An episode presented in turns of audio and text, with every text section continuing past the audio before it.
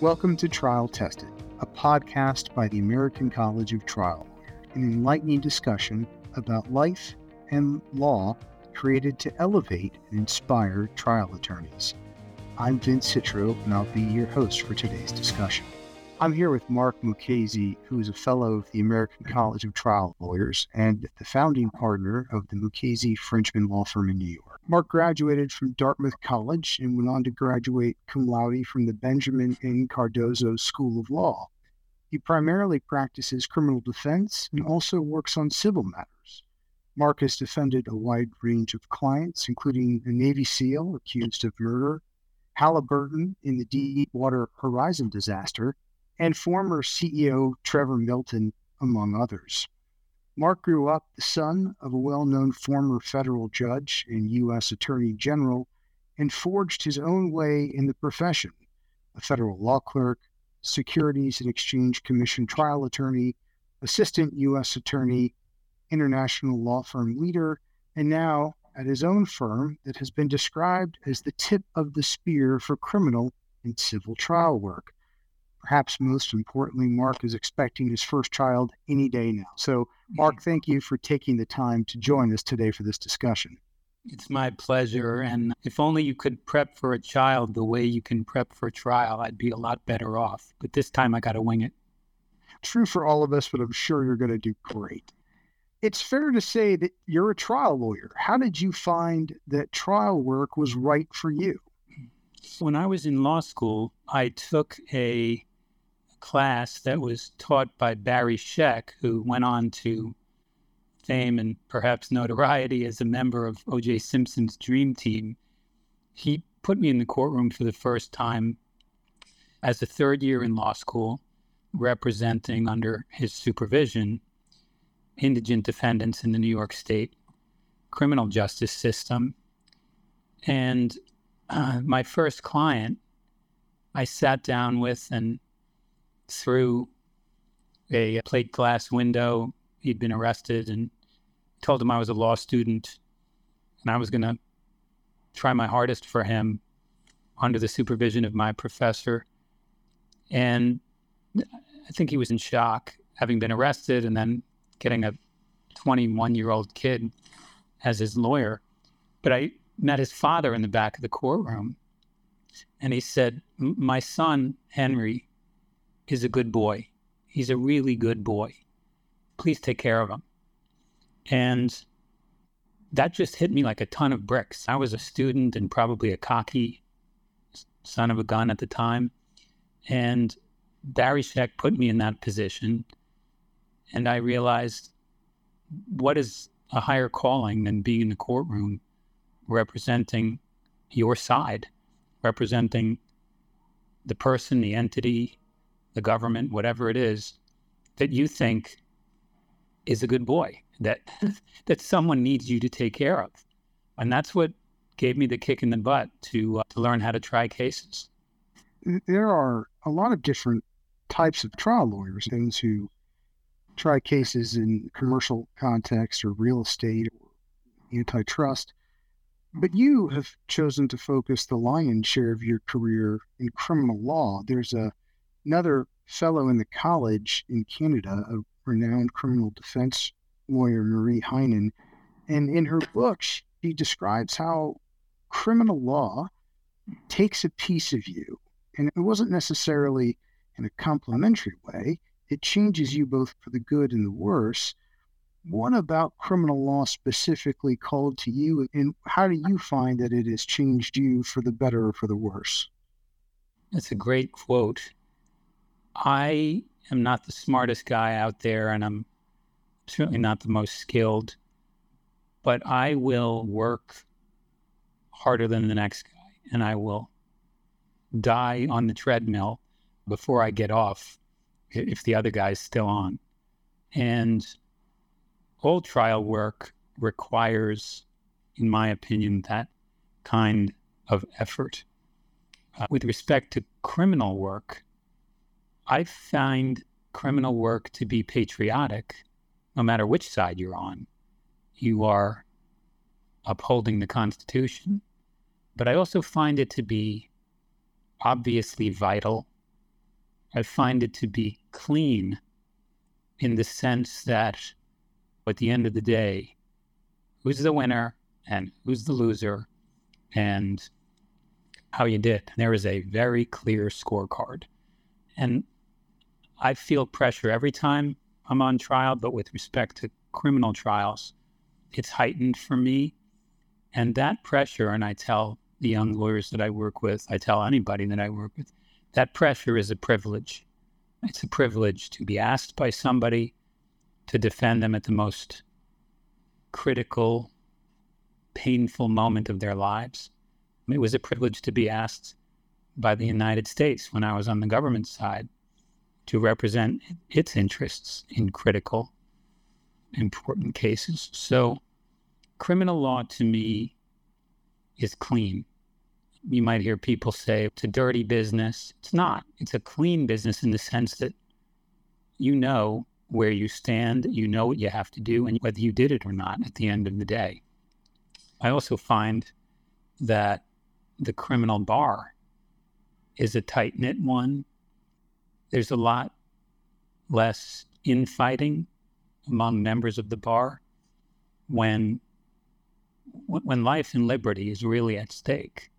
You don't necessarily argue with your adversary about how many pages his brief is going to be, or whether he needs five more minutes to conduct a deposition, or we re- we need to run to the magistrate judge about this or that. I think criminal lawyers tend to see what's important and what may be less important given the vital nature of the business.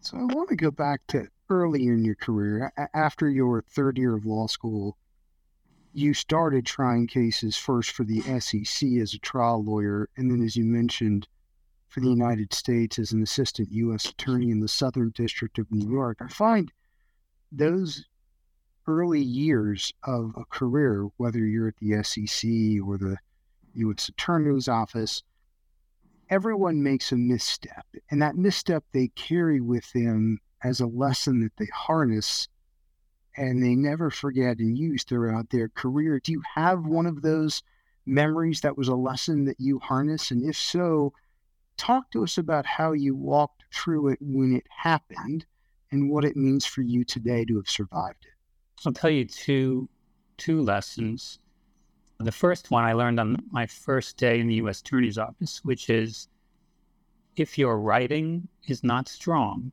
and your briefs are not good, you will start your trial, at least with respect to the judge, probably with one foot in the hole.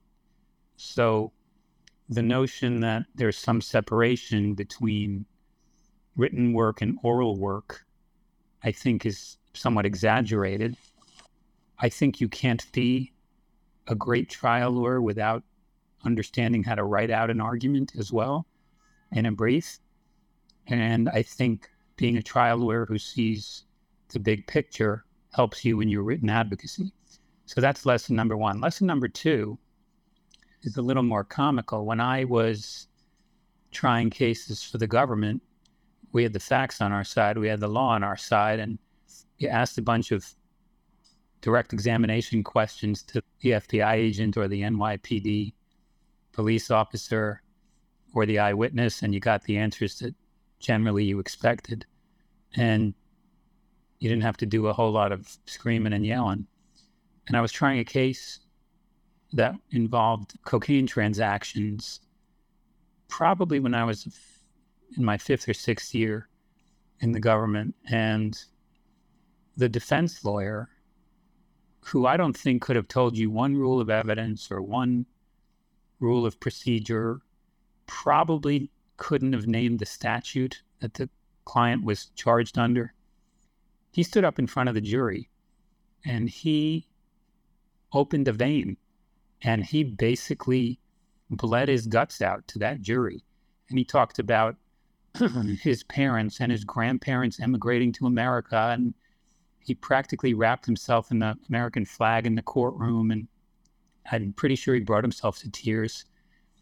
Now, as a, a young assistant U.S. attorney wearing a boring tie and a cheap suit, I thought to myself as I was listening to his summation, it looks like this guy cares more than I care. It looks like he's really into this and he really believes his own baloney. I'm not saying that's the way to try a case if you're a defense lawyer or really a lawyer at all. But what I learned from that was you better show that jury that you care. You better connect in an emotional way, not just a legal or factual way. I've carried that through every trial that I've ever done since then. We'll get through to some other parts of your career. You try cases all over the country. How do you show that authenticity to jurors in California versus jurors in New York versus jurors in Arkansas, very different parts of the country? How do you show that? You got to know your audience. Jurors are smart. Everybody knows that. They're way smarter now, I think, than they've ever been before. They see through fake emotion, they know about themes in your presentation. They don't want a little bumper sticker that's false. They demand excellence. I think they they demand a succinct, pithy presentation. You we're dealing with jurors today with probably shorter attention spans than Clarence Darrow was dealing with when he would give eight or 10 or 12 hour summations. You got to know your audience. People always say you have to know your judge, but you have to know your audience. And if you don't, I think there's nothing wrong with saying you don't. In the Gallagher Navy SEAL trial that you mentioned, I stood up in the courtroom every day wearing a navy blue suit and a white shirt and a tie, clearly a civilian in a courtroom filled with military members and JAG lawyers and a military judge and a jury full of Marines and naval officers. I wasn't going to pretend to be like them. I couldn't. Myself and the other civilian lawyers stuck out like sore thumbs. And in the part of the summation that I did, I we said that. I said, I can't purport to know what you guys know or have been where you guys have been. And even with respect to those witnesses that I cross examined, I'm not cross examining them because I don't like them or I disrespect them. We respect the service of everybody here who's fought for our country. In terms of relating to jurors, if you're a fish out of water, tell them you are and tell them you respect where they are or where they came from or but don't try to bullshit them because you can't. It sounds like what I'm hearing you saying is that authenticity is important in your presentation at trial if you don't have authenticity, you don't have anything. One of the hardest parts of preparing for trial for me is finding a way to connect that is authentic because jurors smell malarkey from a mile away. And when we sit in my office and toss around ideas and themes and theories and how we're going to open and how we're going to carry that through the crosses and how we're going to close. We put ideas up on a whiteboard. We put ideas to the assistants and the paralegals and the interns to see what smacks of realness and what is real and what smells like we're trying to sell them a bill of goods. Well, there's a huge gap between finishing your time in the government and where you are today. So let's go back to you mm-hmm. leaving the Southern District of New York. At that point, you had worked as a law clerk in the Eastern District of New York. You had worked at the SEC, of course, for DOJ as well. And you went to a larger firm, really an international firm, rather than go right to the path that you're on now. Walk us through that decision and how you wrestled with it at all. So, I think what I'm saying is accurate. It may just be my perception, but at the time, which was 2005 or so, not many former assistant U.S. attorneys left the government, obviously a big, safe institution, and went out on their own to throw out an entrepreneurial shingle with no safety net. So the natural move, at least in New York at the time, was to go to a big firm. But I didn't want to go to a big firm where I would be answering to a committee of people who don't know what it's like to be in a courtroom or the pressure of a verdict. I didn't want to go to a law firm where there were 32 people ahead of me, seniority wise, who would give themselves the best cases or the most interesting work while I had to wait 20 years to age into it or climb the ladder. I wanted to go to a place where I could start something that that I could build that really modeled the U.S. Attorney's Office. And the great thing about the U.S. Attorney's Office for me was it was a meritocracy, it was egalitarian, it was diverse. It didn't matter where you came from, what your name was.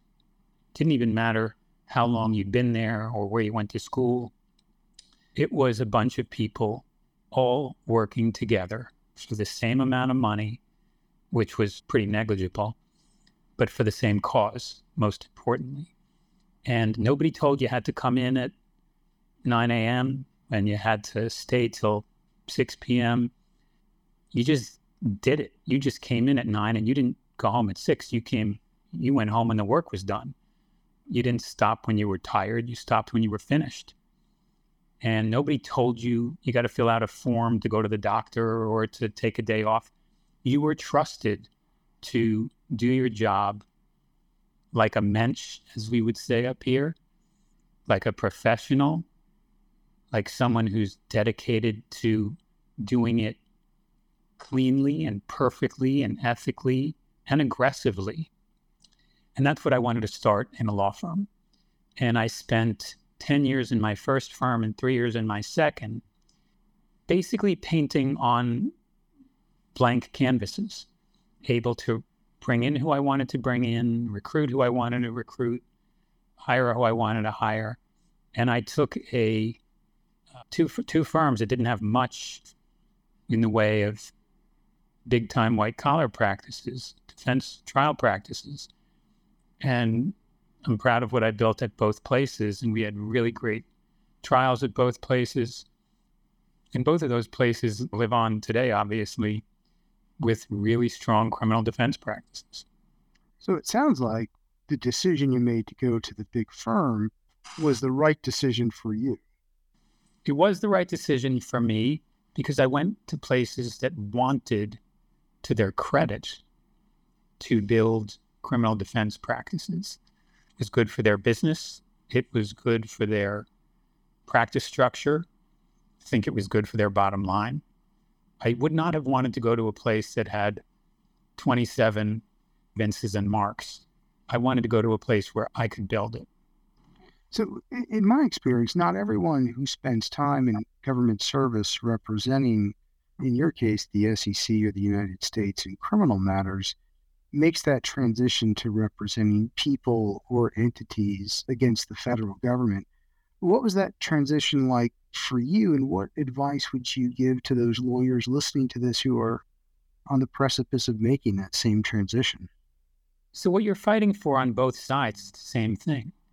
You're fighting for what you think is justice, and you're fighting for the evidentiary rulings to go your way and the legal rulings to go your way and you're fighting not another person, not your adversary, but their case. You hear prosecutors say, Oh, I don't like these defense lawyers. And you hear defense lawyers say, These prosecutors are brutal. The greatest football player of all time, I think most people, maybe the greatest athlete of all time, but certainly a great football player, Jim Thorpe. He played offense and he played defense. And if you're a trial lawyer, you should be able to play offense and play defense. Some sometimes takes a little bit of time for that white hat syndrome to wear off after you leave the government and you realize how much harder it is on the defense side. But I always viewed this as we're all fighting for justice. So what side I'm on can change. And some of the JAG lawyers that I met out in San Diego They spent periods of time as prosecutors, they spend periods of time as defense lawyers, but they're doing all of it in the name of the United States and justice. That's the way I look at it. So you go from easily wrapping yourself with the flag in a federal courtroom representing the United States government your first firm, and you represented Halliburton in the Deepwater Horizon disaster. For those who might not be familiar with that or remember it, just tell us briefly what happened in that matter.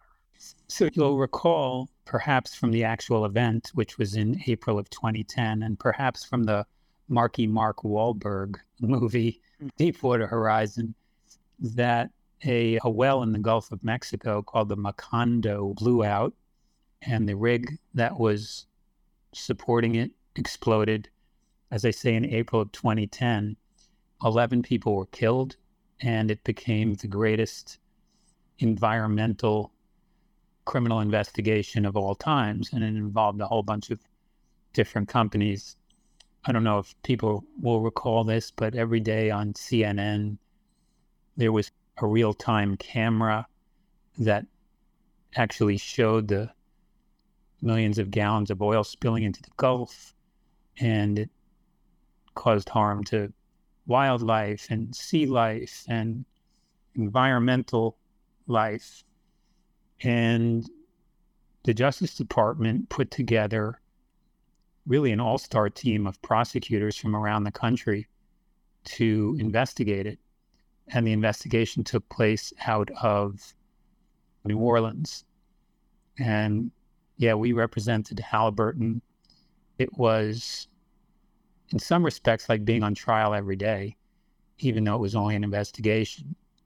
The government had assembled the best prosecutors, but also scientists and agents who knew about geology and physics and how you drill a deep water two miles beneath the ocean floor.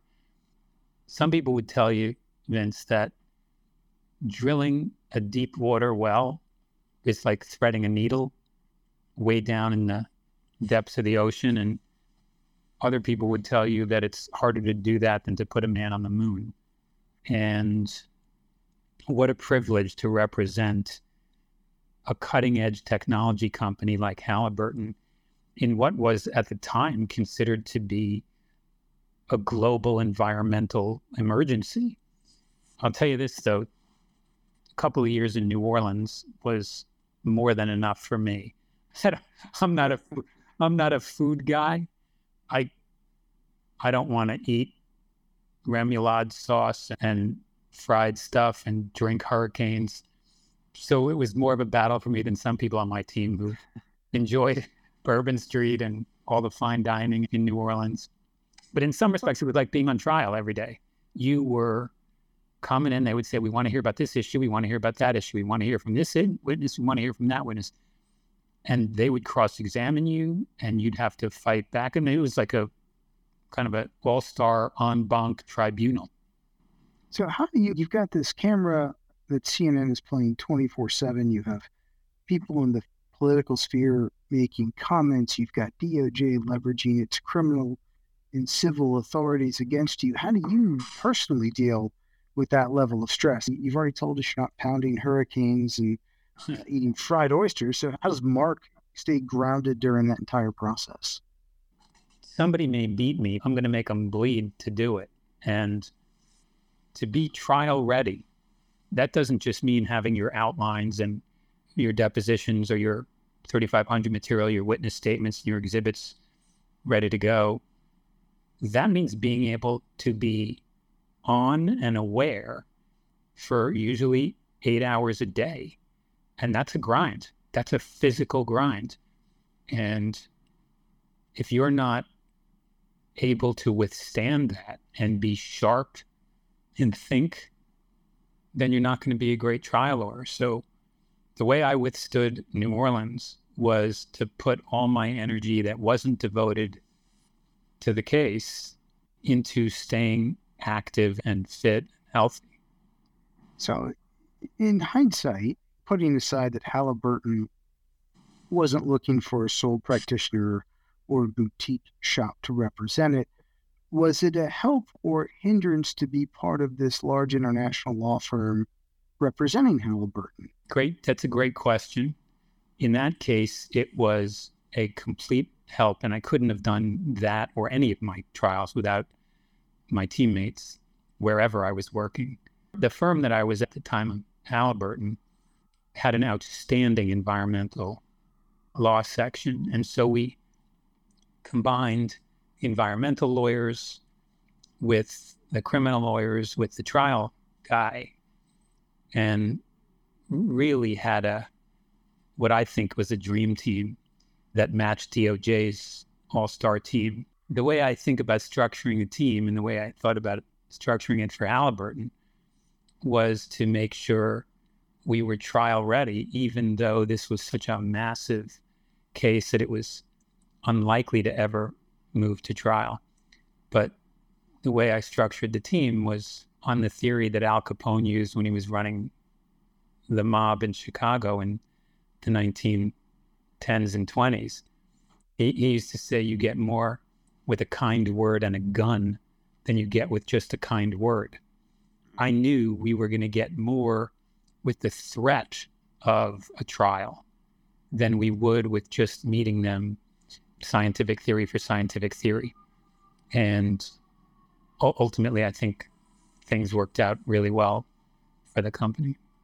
It sounds like your experience in these two large international firms mirrored each other, and that is you were allowed to build a team that the synergy it created benefited the client I want to talk to the lawyers in those large firms of international, national, large in general who want to try cases. What advice would you give them today?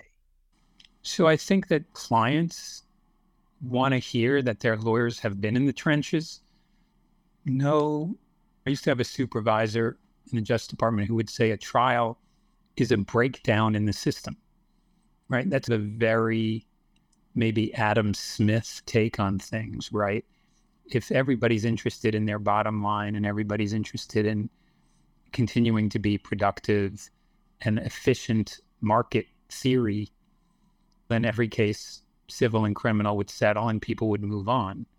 I think clients want to know that if things go bad, there's going to be someone who is capable of performing that sort of emergency surgery in the courtroom. They're going to they're going to be able to operate at the highest level, and the threat of that, as Capone, I guess, knew, uh, gives clients great comfort. Now, the challenge in a big law firm is that big law firms represent big corporations, and big corporations generally are litigation averse, as they probably should be. One of the beautiful things about companies and the corporations that I've represented was that they they would draw a line in the sand and they would say, "We'll do this, but we will not go there." And if the government wants us to go there or our adversary wants us to go there, we'll fight them in court. And it is hard to get experience in a big law firm, even probably in a mid-sized law firm. I'm a huge fan of going to court to watch. I'm a huge fan, which I still do, by the way.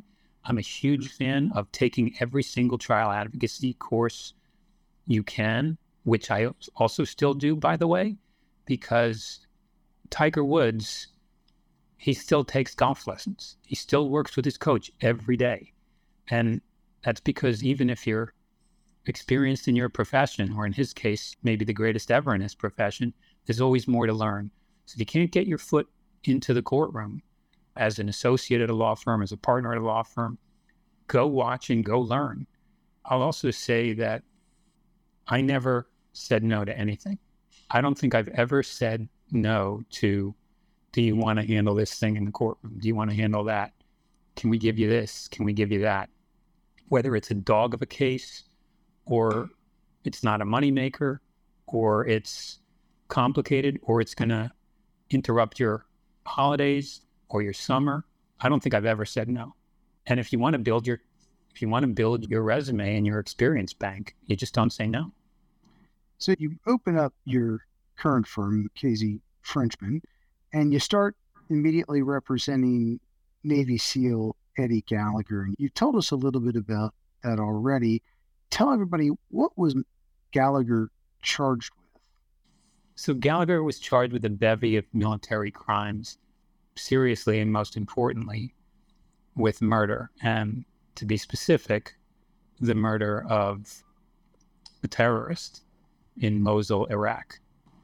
So you get this potential client. You just opened up your own firm, so I've got to assume that this Navy SEAL had a war chest to pay for private lawyers.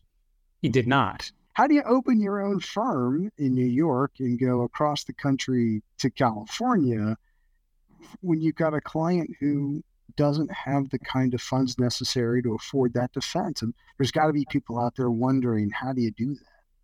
Yeah, so this is my don't ever say no mantra. To me, this was the opportunity of a lifetime for a trial lawyer, especially a civilian trial lawyer, who was trying to build his own business. I had some understanding colleagues. I I just thought it would be the freaking coolest thing ever hmm. to go out there and help this guy. I saw him on TV. I saw his family on TV. I got connected with him. And I didn't even think about what would this do to my business. I had people back here in New York working on other cases. And I went out to San Diego, first to Coronado and then downtown San Diego and checked in with my my New York team as much as I could, but I was out there for the better part of two months, maybe more. It was a calling, and that's all I can say. So, your role in that trial has been described as the designated hitters. For non baseball fans, the designated hitters allows teams to use another player to bat in place of the pitcher. So, the pitcher is solely a defensive player, whereas the designated hitter is solely an offensive player. Would you agree with that analogy that you played the designated hitter role? Yeah, I was asked to focus on, I was the last guy in on the team, and I was asked to focus on a couple of investigative agents who I think were each important for reasons I'll describe in a second. And then I did, we divided up the closing argument, which is something I'd never done before and I did the home stretch of the closing. But the two agents were interesting. And I had obviously cross examined a bunch of agents as a defense lawyer. So I cross examined the lead NCIS agent for a long time in front of a very excellent and tolerant uh, judge who gave me a lot of leeway. This was the guy who had conducted the investigation who had interviewed all the witnesses, who had given instructions to people as to how to conduct the investigation. So I took him through what he did and did not do during the investigation, which I think was pretty critical since he was the lead agent. And I cross examined an agent who did a search, if I remember correctly, of the Gallagher house. She may have analyzed that evidence that came out of the Gallagher house, but that was the whole search of the house was a very emotional part of the trial because the Gallagher kids were home and the Gallagher parents were not home. So that that was an emotional moment in the trial. And then the guy who one of the guys who recruited me to the defense team did the first half of the summation and he was a civilian lawyer but a Navy veteran. So he spoke he spoke military better than I did. And he did about the first, I'm guessing, I remember an hour, and then I did the last hour and closed it down. And it was the eve of July 4th. I think it was July 1st or 2nd. So you talked about, at least in several positions, building teams of lawyers. And obviously, these aren't lawyers who traveled with from position to position. So for the young lawyers that you've given the advice to to get on trial teams and to take chances and never say no. How do you work with a team of lawyers you've never worked with before? And what advice would you give them trying to join a team of lawyers that they've never worked with before? That's such an interesting question. One of the great takeaways from the Gallagher trial was getting to work with the civilian and military lawyers that were on our team. For those people who don't know, you can have a military lawyers as a as a defendant in a military court, and you can hire your own civilian lawyers. So Eddie was able to have both. Uh, we bonded really fast.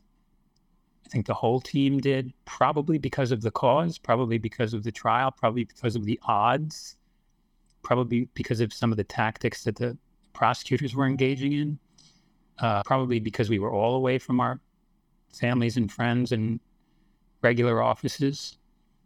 When my team travels now and at the prior law firms I was at, we generally, if it's feasible, all camp out together in a hotel, preferably on the same floor.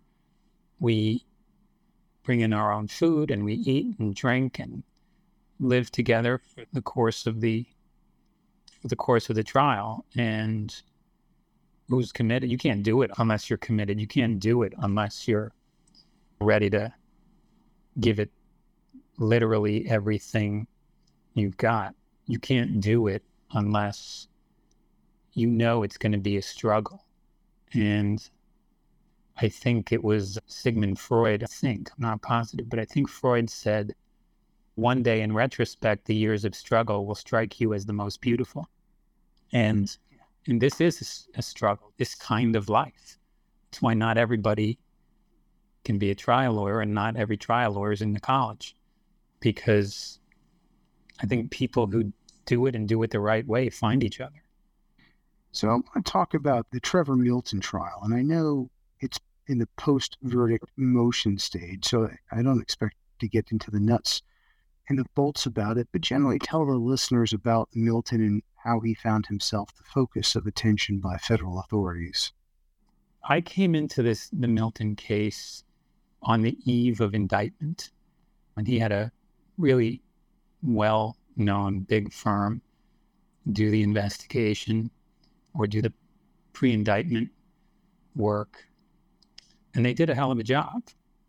I think it's it hasn't been a great time to um, an entrepreneur who is very successful in, in the past few years. There's always a focus for in the 80s it was the high flying investment bankers. And recently, it seems to have been in the 90s and the early 2000s, was a big focus on corporate fraud or what the government called corporate fraud.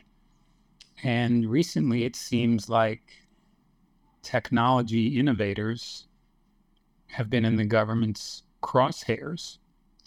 I think that's how Milton got on the map.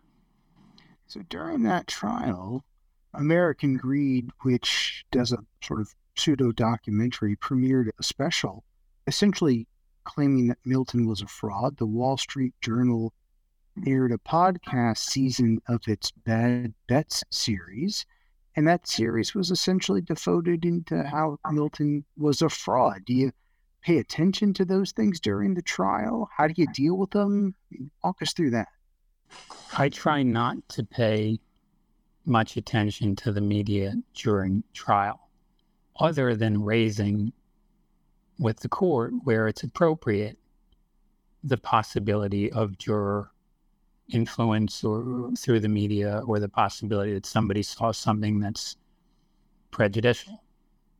When I was a younger lawyer, I thought that the media was a great tool. I thought that the more you were out there, the more aggressive you were being, the better you were pleading your client's case to the court of public opinion.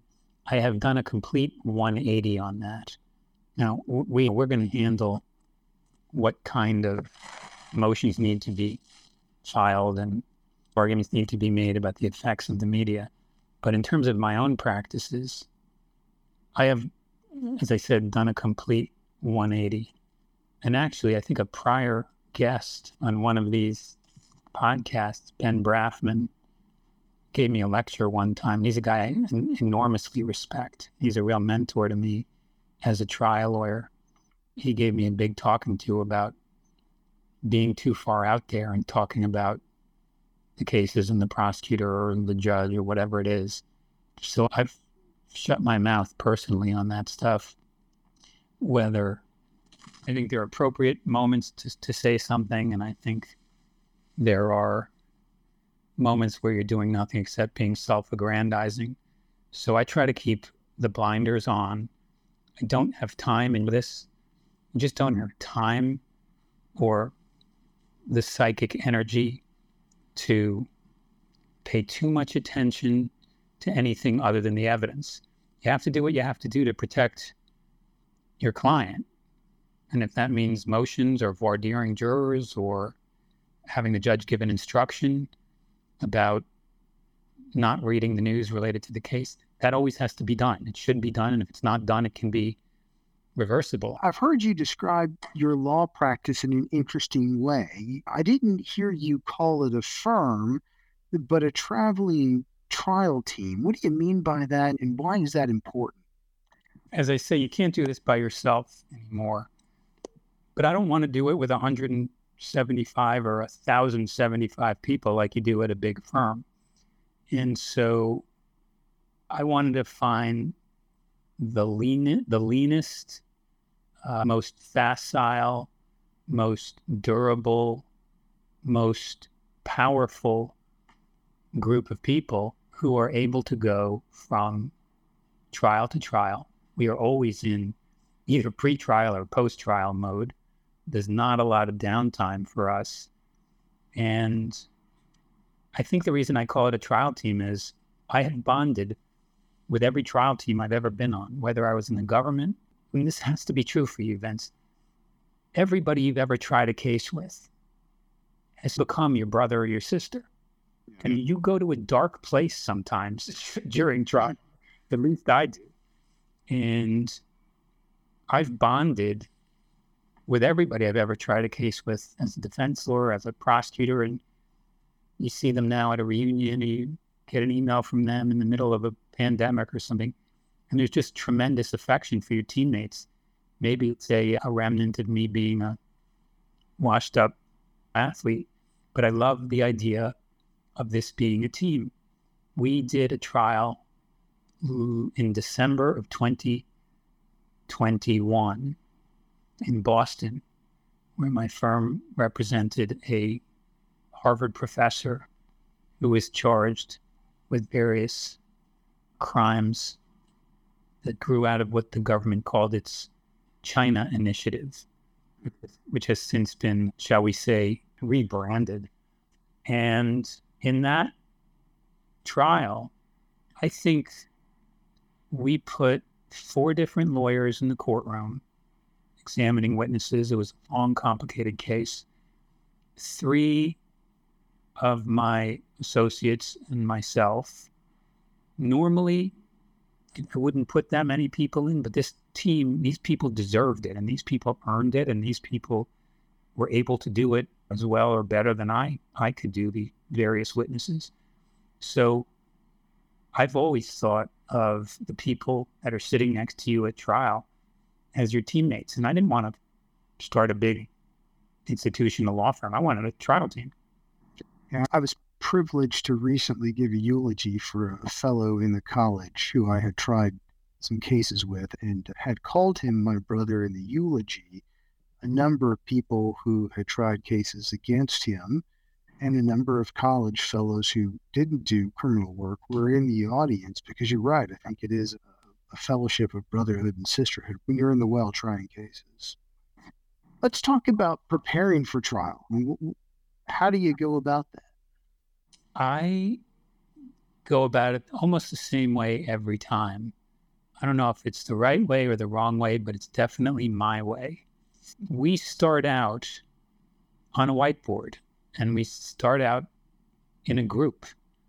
I'm not smart enough to come up with the winning strategy, the winning theme, the winning cross examination or argument by myself. So we literally sit in a room with a whiteboard and spitball ideas until it starts to come together. And it never comes together all at once. It's always a iterative process. I have to torture myself. I don't know any other way to do it. I have to get every word right. I have to get every evidentiary rule down on a piece of paper so that if my question doesn't work, I, I know how to go back at it. To me, this is almost like self inflicted torture because, unlike I think a lot of more talented trial lawyers, I script out everything. I don't necessarily follow the script, but I script out everything. And I, I envy those who say, I just do a general outline of my cross and then I go in there and just follow the outline. I don't do that. I go in there with almost everything scripted out. It never works out the way I think it's going to work out. It never, it never even comes close.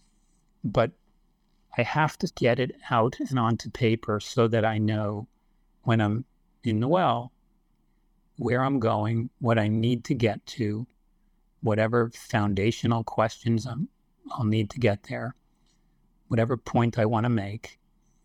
Again, if there's anybody out there who has figured out how to do this without it being on paper, you're a better lawyer than I am because I've looked at every, we're a pretty technologically advanced firm.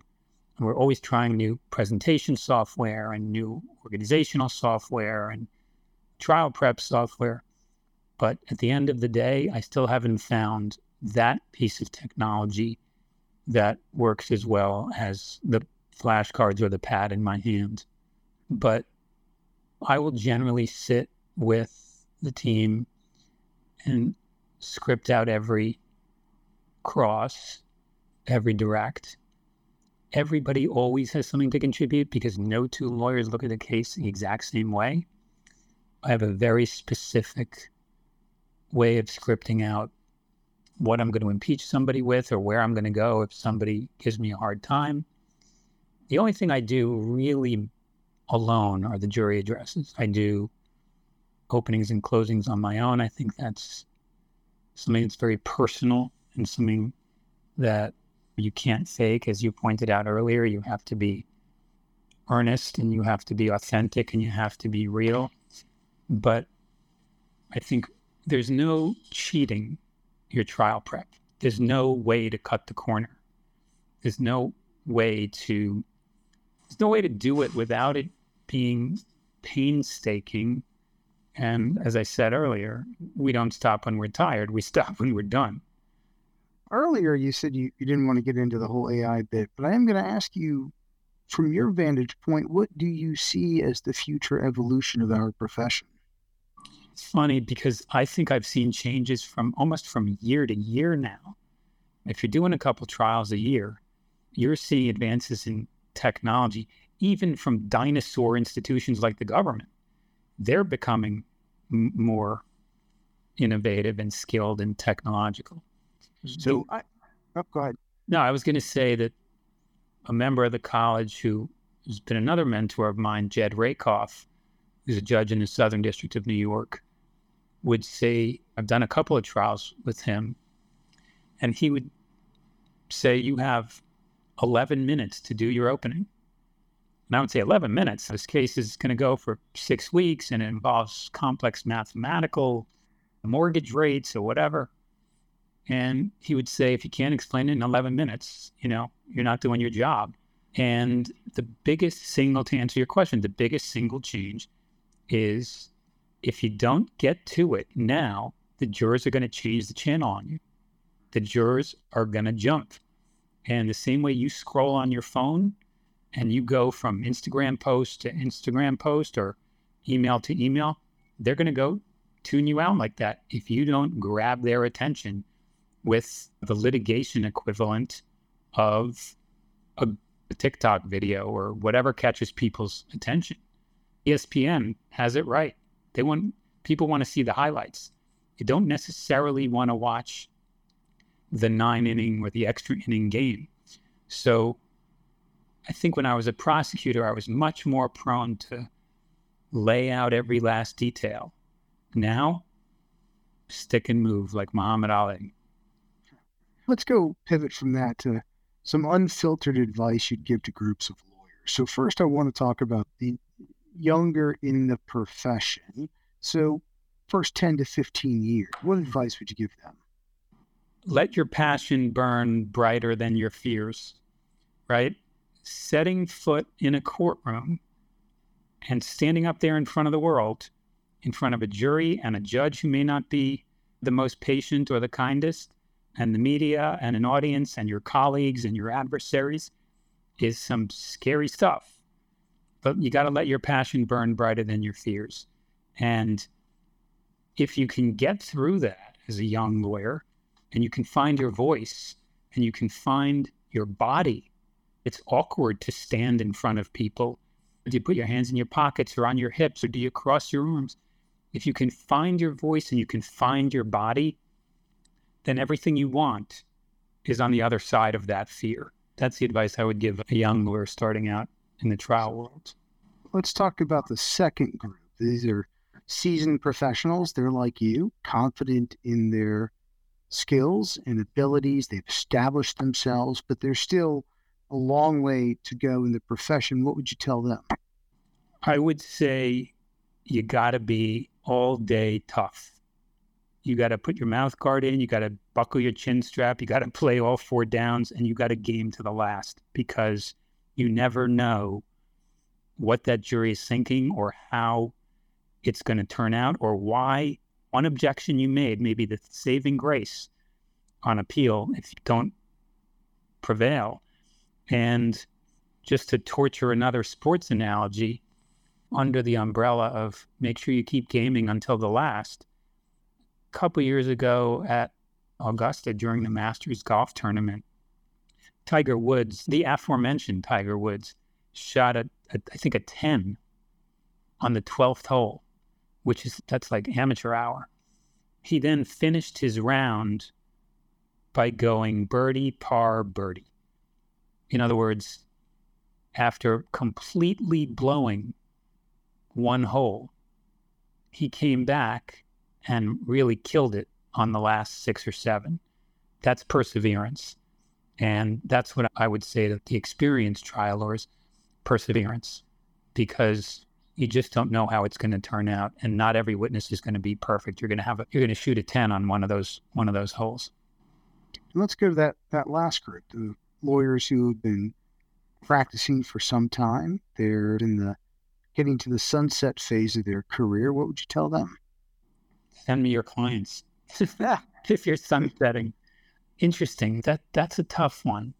One of the things that we used to say on the Gallagher case was never out of the fight. We're never out of the fight. And I think most experienced trial lawyers know that. I think as I enter this stage of my career, I'm not as full of vinegar as I used to be, but I think I'm much better at this than I used to be. I think when you start out as a young trial or maybe even as a mid-season trial where everything feels like it's time for a blood sacrifice and you're going to go in there and nuke the other guys and come out and sing the fight song. I think that this is in the beginning, you think it's a street fight then maybe in the middle of your career it becomes a little bit more of a boxing match. And now, having been through this so many times, it really is like a, a, sweet science. You don't have to hate the other guy. You can hate his case, but you don't hate the other guy. This is an adversarial, contentious business, but we don't have to be an adversarial, contentious trial lawyer. I think you learn how to do it better when you don't feel like you have to use blunt force. So, the last thing I want to touch on is the American College of Trial Lawyers, of course, the organization sponsoring this podcast. Why does the college matter to you, and why should younger lawyers and lawyers who aren't in the college aspire to be inducted into the college? First thing I want to say about the college, Vince, is that it is by far the most humbling experience of my professional career to have been chosen for induction in, in, into this group. To me, the college stands for ethical conduct, integrity, professionalism, collegiality, and doing it right. And when I was a young lawyer growing up in the U.S. Attorney's Office, my dad was the chief judge. And so I went into every courtroom knowing that I had to do it sharper and cleaner and neater than almost everybody else, because otherwise I would get a verbal whooping when whatever judge I was in front of or whatever adversary I was in front of told my dad that I didn't do this or didn't do that or did too much of this or too much of that. So to me, the college and its mission of training or appreciating, lauding lawyers who always try to do it the right way, not just professionally, but personally, and not just in their trial practice, but in their broader ethical practices.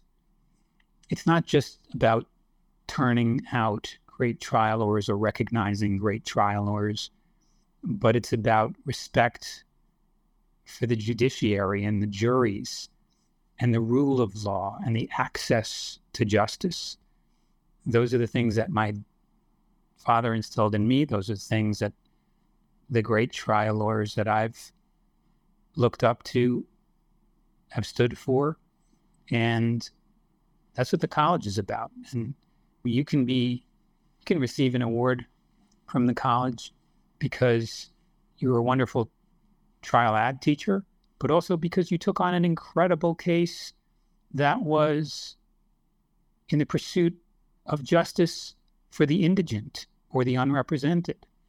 I don't think, frankly, that enough young lawyers, especially those in big law firms, are incentivized necessarily to pursue these goals, to pursue these principles, but they should be. You should be recognized for upholding. You, shouldn't need to be in the college to uphold this stuff, but the fact that the college recognizes it ought to tell the broader profession what's really important. Marc, I want to thank you for your time, your insight, and your fellowship in participating in this podcast. It's an honor to talk about it with a lawyer and a guy like you because there's nobody that comes with more integrity than you, Vince. Oh, thanks so much. Thank you for listening to Trial Tested, a podcast by the American College of Trial. The American College of Trial Lawyers is dedicated to maintaining and improving the standards of trial practice, professionalism, ethics, and the administration of justice. Subscribe now to catch every inspiring episode.